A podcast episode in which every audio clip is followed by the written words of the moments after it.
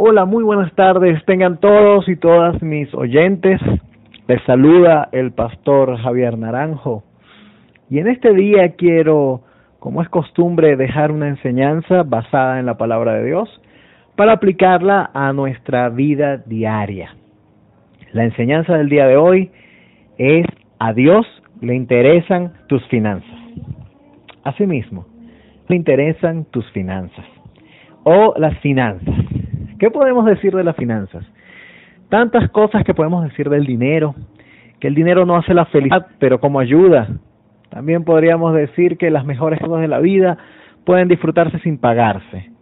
Y también podemos decir que Dios está interesado en que nosotros tengamos todo lo necesario para estar bien, aunque sin embargo a Él no le gusta que tengamos excesivo amor por el dinero. Porque dice la Biblia que el amor al dinero excesivo es la raíz de todos los males.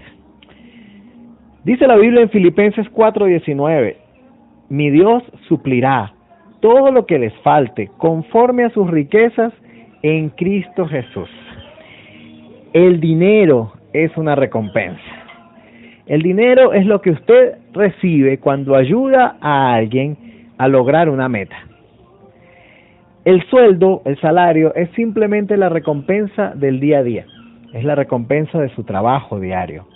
A usted le pagan por pasar tiempo en la empresa en la cual usted labora. Es decir, el tiempo es dinero. El dinero es muy importante. No podemos vivir en nuestra familia, en nuestro hogar, sin usar el dinero. No podemos planificar muchas cosas si no tenemos finanzas. Eh, la gente que dice que no hace falta dinero para vivir eh, solamente habla una media verdad. Al igual que aquella gente que dice que el dinero lo es todo, es una gente que tampoco tiene pues la razón en cuanto a que el dinero lo puede lograr todo. Tenemos que conseguir siempre un equilibrio. Pero lo importante de este día, en esta enseñanza, es que tú sepas que Dios está involucrado en el tema de bendecirte en tus finanzas. Jesús, por ejemplo, reconoció la importancia del dinero. Hace que Jesús era un hippie o un vagabundo que andaba por la vida comiendo en las casas de los discípulos y caminando por allí con sus vestidos primitivos y su barba larga y su cabello largo. Pero no, Jesús estaba interesado en el dinero. Jesús tomaba el dinero como un tema muy importante. La Biblia dice que así sería la importancia de Jesús que le daba el dinero, que tenía un tesorero, y ese tesorero era Judas, aquel que lo traicionó después. Pero así sería la importancia que Jesús le daba al dinero, que de sus doce discípulos uno era un tesorero. Podía tener un médico, podía tener una persona que lo ayudara a recaudar el dinero, pero tenía alguien que guardaba el dinero. Es decir, daba importancia. Jesús no quiere que usted se preocupe por sus finanzas. Fíjese, la Biblia nos dice, por tanto yo les digo, no se afanen por vuestra vida, qué habéis de comer o qué habéis de beber, ni por nuestro cuerpo, qué habéis de vestir. La vida es más que el alimento y el cuerpo es más que el vestido. Miren las aves del cielo que no siembran ni cosechan, ni recogen en graneros, y nuestro Padre Celestial las alimenta. ¿No valemos nosotros mucho más que ellas? preguntó Jesús. Eso lo dice Mateo 6, versículo 25 y 26. Así que Jesús sabía que Dios amaba darle a la gente cosas buenas. Dios amaba darle a la gente vestido, comida, casa. Dios sabe lo que necesitamos, ¿sí? La Biblia también nos dice en Santiago 1.17, toda buena dádiva y todo don perfecto desciende de lo alto, del Padre de las luces, en el cual no hay ninguna mudanza ni hay cambio. Es decir, todo viene de arriba. Siempre tenemos que reconocer que las cosas buenas que nos han llegado en la vida provienen de Dios, de esa fuerza poderosa, de ese ser sobrenatural y maravilloso, de ese Padre amoroso, cuida y que no quiere que nada nos falte. Dios ama que su pueblo prospere. Dios quiere revelarnos maneras en las cuales nosotros podamos obtener mayores ganancias y generar mayores ingresos. Fíjese, dice el libro de Isaías, yo soy tu Dios que te enseña de forma provechosa y que te encamina por el camino que debes seguir. Dios nos quiere enseñar de forma provechosa. Dios quiere que saquemos provecho de cada cosa por la cual andamos, de cada camino por el cual transitamos. Dios quiere que nos saquemos provecho de las cosas que hacemos. Él quiere que seamos prosperados. La gente piensa que caminar con Dios es sinónimo de caminar en pobreza. Hay otros que malentienden también y piensan que caminar en Dios es sinónimo de riqueza y de quitarle dinero a otras personas. Están equivocados. Es toda una cuestión de equilibrio, es toda una cuestión de buena conciencia, de tener un corazón limpio para con Dios, de no ser interesados. Es un tema tan polémico este del dinero. Sin embargo, yo quiero enseñarles a ustedes es la forma como Dios quiere que nosotros seamos bendecidos. Fíjese, Jesús le mostró a la gente también cómo avanzar financieramente.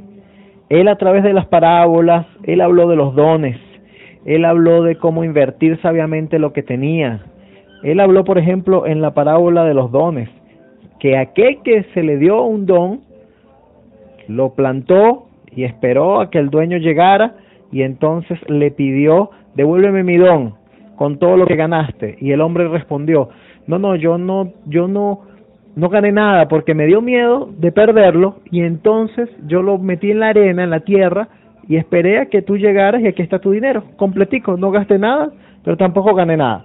Y Dios le dice en la parábola, ¿no? El dueño de la hacienda le dice al hombre, epa, ese don era para que lo multiplicara, ¿sabes? Ese don era para que tú lograras ganar algo. No ganaste nada, eres negligente, le dice en la Biblia. Sin embargo, alaba a aquel que se le dieron más dones y los usó para negociar y le trajo la ganancia. Dice, tú eres un siervo excelente. De lo que se te dio aquí en la tierra, lo administraste, lo pusiste a producir y produjiste mucho más. Eso es lo que quiere Dios con nosotros. Dios quiere que nosotros produzcamos con aquellas cosas que Él nos ha dado. A ver, tenemos un talento.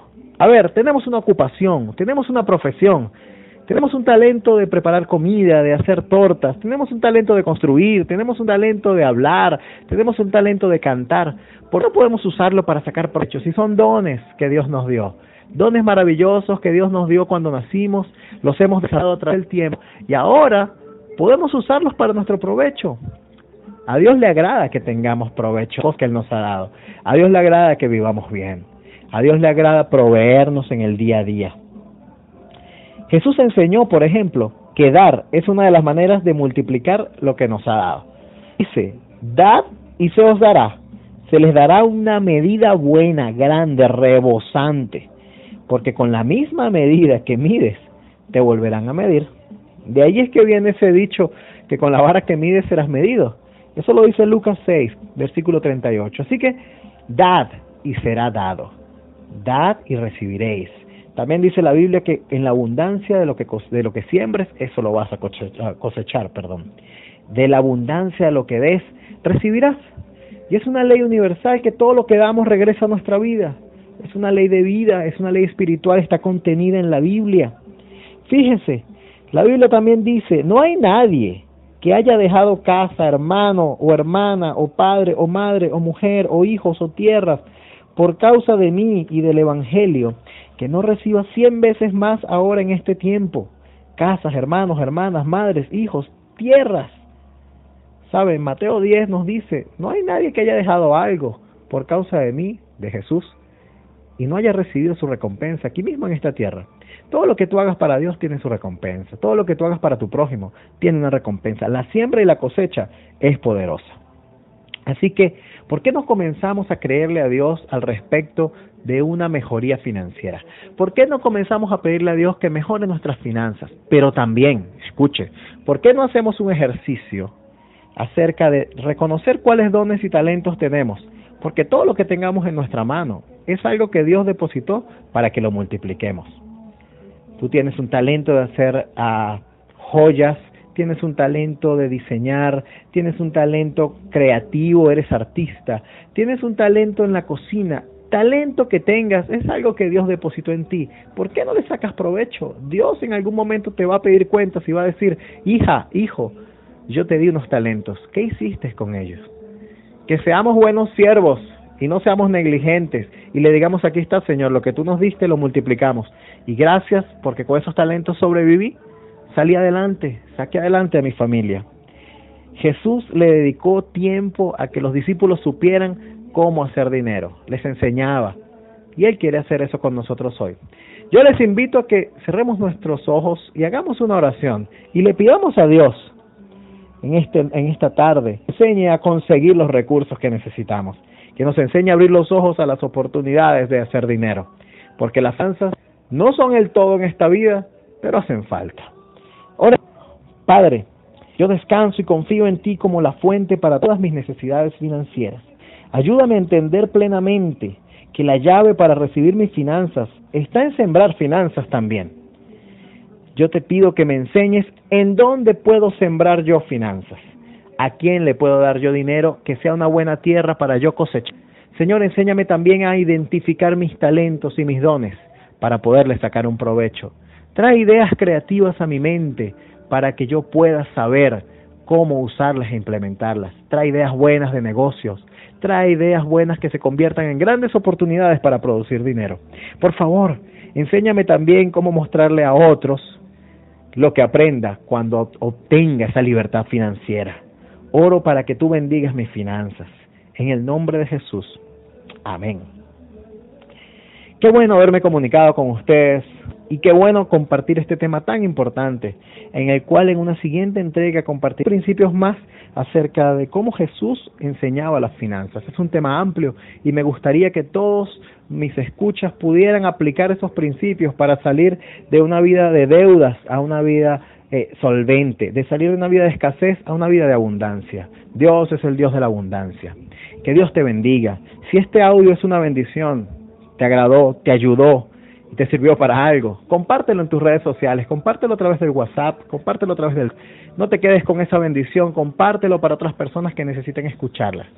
Te habló el pastor Javier Naranjo, que Dios te bendiga, que tengas muy buenas tardes y hasta una próxima emisión.